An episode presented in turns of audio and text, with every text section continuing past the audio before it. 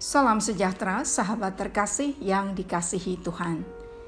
Kontemplasi bersama Evodia dalam episode ini akan merenungkan ngobrol tiap hari dengan Tuhan.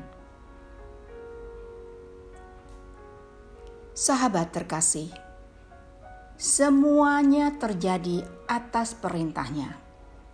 Dia berkata dan terjadi. Mulutnya berbicara tangannya menyelesaikan. Badai tenang atas perintahnya.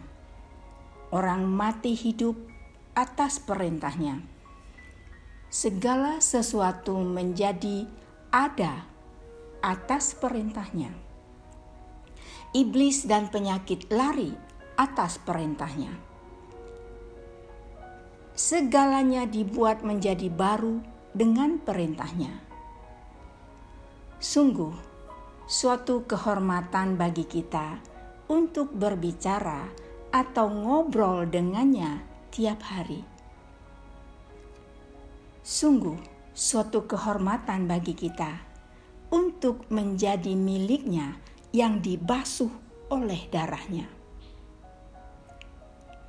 Bicaralah kepada Bapa setiap hari sepanjang tahun seperti yang Dia perintahkan, biarlah semuanya terjadi dalam hidup kita.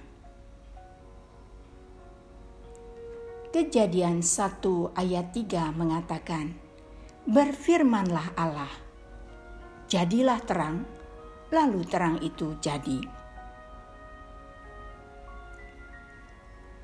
Sahabat yang dikasihi Tuhan yang menggenggam jagat raya di dalam tangannya, dialah Bapa kita.